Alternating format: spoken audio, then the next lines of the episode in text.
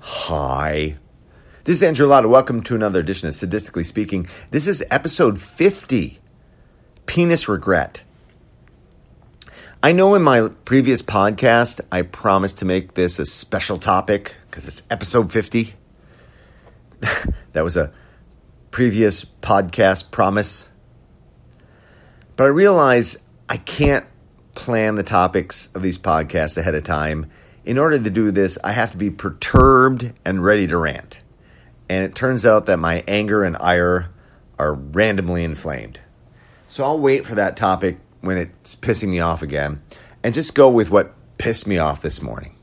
Now, you're probably aware that the CDC changed their guidance on mask requirements last week and suggested that everyone mask up even if you are vaccinated. And I don't want to even get into the reasons that that is dumb and counterproductive to dealing with vaccine hesitancy. What I was really interested in was the rationale for the CDC for this change. And they finally released a report on July 30th that they claim was the science. I'm putting that in quotes that's why I use that accent. The science. It's the quotes that lead them to this change. So I read the report, and it doesn't really pass as a science study. If this was re- presented to a review panel back at NIH when I was there, uh, it would be ripped apart because it has a lack of controls, bias samples that was too small, and crude measurements, but whatever, who gives a shit? Here's the nutshell summary of the report, which was entitled Breakthrough Infections Associated with Large Public Gatherings, Barnstable County, Massachusetts, July 2021, which just sounds like a really boring master's thesis. Hilariously, it has 20 authors. This is a real gravy train report. Anyway, apparently, apparently, the town of Provincetown, Provincetown in Barnstable County, Massachusetts, is a kick ass party place around the 4th of July. So there was a COVID outbreak linked to all of this Independence Day partying. The researchers were able to find 469 positive tests for the coronavirus in people who visited Barnstable County, Massachusetts, sometime between July 3rd and July 17th. That is a kick ass two week party. That's longer than Lollapalooza. The uh, big news was that 74% of the people in, who were infected were fully vaccinated. So I guess we need to mask up again. Wait, does that mean the vaccines don't work? No. I've said this before in this podcast. The, a vaccine does not ensure that you will not test positive for the virus. It means your body will be prepared to fight the virus. So you need to have this vaccine in order to have less severe symptoms and a lower rate of death.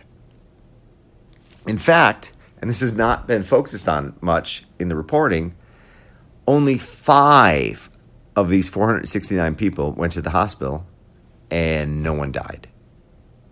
But fuck it, let's overreact nonetheless. I don't see this as much as a reason to have a mask mandate as much as a way, reason to burn down Provincetown, Massachusetts in Barnstable County. There's some wicked shit going on there. What really caught my attention in all of this is a number that hasn't been reported, and I haven't actually seen it reported in any news source, and that is the breakdown of cases by gender. Of all those who tested positive, 85% were male. Now, according to the census, only 46% of Massachusetts adults are male, but 85% were the ones who caught it. Why isn't this a story? I mean, it could be that this July 4th party in Provincetown is like an all male orgy. In which case, why haven't I heard about this before? Or it could be that whatever's happening there is a curse on males that resulted from the Salem witch trials on females, given that Salem, Massachusetts, actually is directly across from Provincetown if you look across the water. But the reason this raised my ire is because of something I've mentioned before in this podcast, uh, most recently in episode 46 on identity groups, and that is looking at statistical disparities does not give you unquestioned evidence of discrimination and injustice. But people use it that way until it comes to the label males.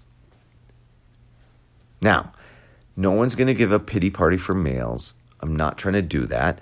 But it's interesting to consider what these kind of disparities look like when you make arguments from statistics for these different groups.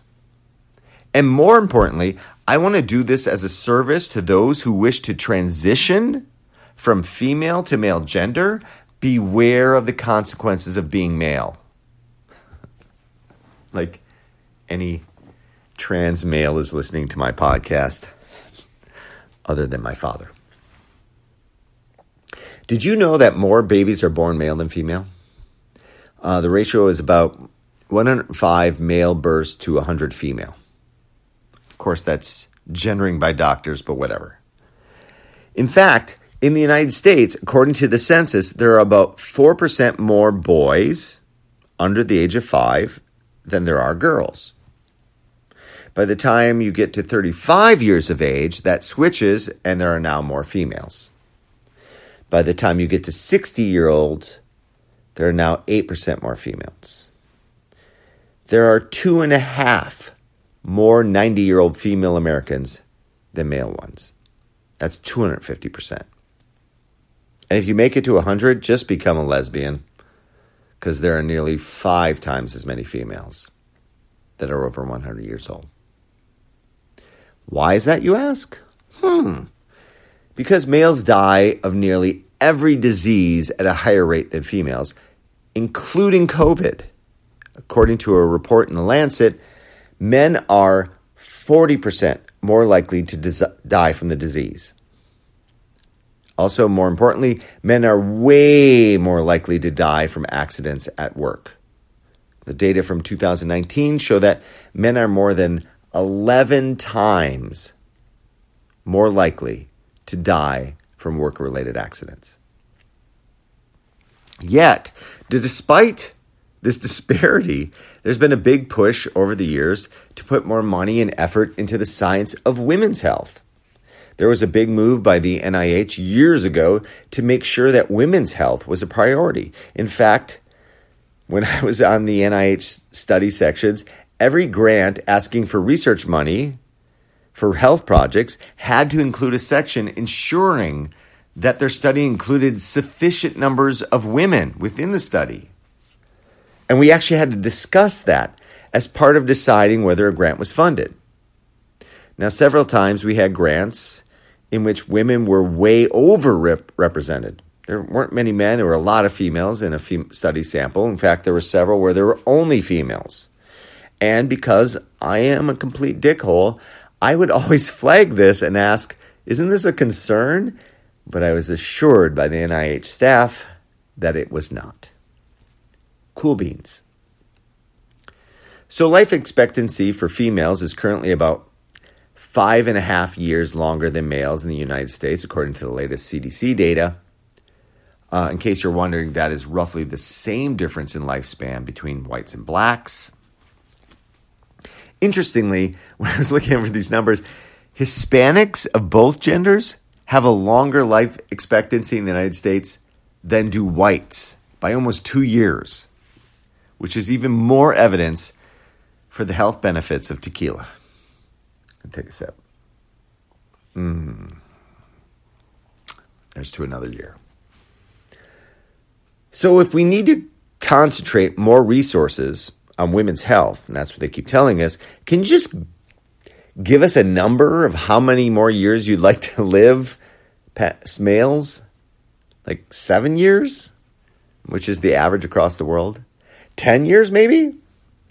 And also, uh, when deciding on how much longer you want to live, you be satisfied if it just is, this is reached because the men's lifespan drops? Like you don't live longer, but men live shorter. Now we get to ten years because that's what's happened recently between 2019 and 2020, according to the CDC.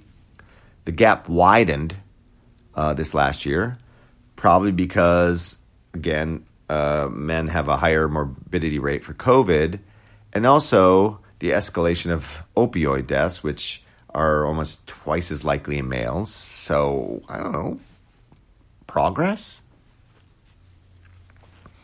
The National Cancer Institute spends $575 million a year on breast cancer research. Uh, same institute spends about 240 million versus 575, 245 240 million dollars on prostate cancer research. Now, if you look at the number of deaths from these two diseases and then look at the amount of money, it means that the National Cancer Institute, federally funded, taxpayer dollar funded research, spends over twice as much money per death for the cancer, breast cancer, that kills mainly women versus the one that kills men. And I have the math here in front of me if, if you need me to show you my work. For many years, the NFL did a breast cancer awareness month from the National Football League, where they made the players wear pink shoes and they had pink decorations and special jerseys for breast cancer awareness. Now, this was a huge scam as a way for the NFL to sell different jerseys and paraphernalia.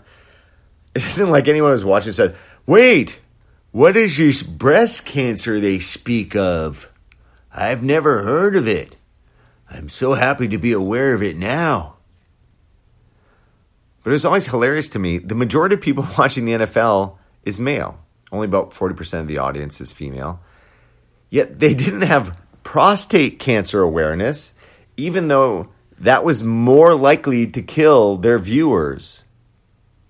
And it's also not re- unreasonable to believe that dudes aren't aware about prostate cancer. I'm sure that most of them don't know they have a prostate or where to locate it.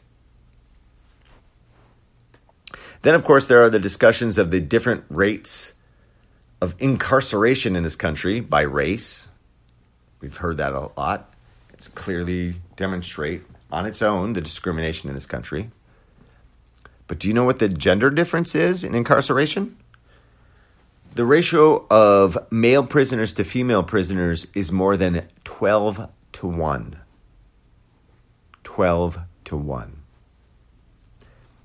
Why is that? That's crazy. Think about it, but be careful with your explanation. It may generalize in a way you don't want it to. All right, episode 50. Enough ranting. I know I'm lucky to be a male, and I wouldn't cut off my dick to spite my fate. Now, excuse me, I have to book my flight to the next mangrove going on in Provincetown, Massachusetts.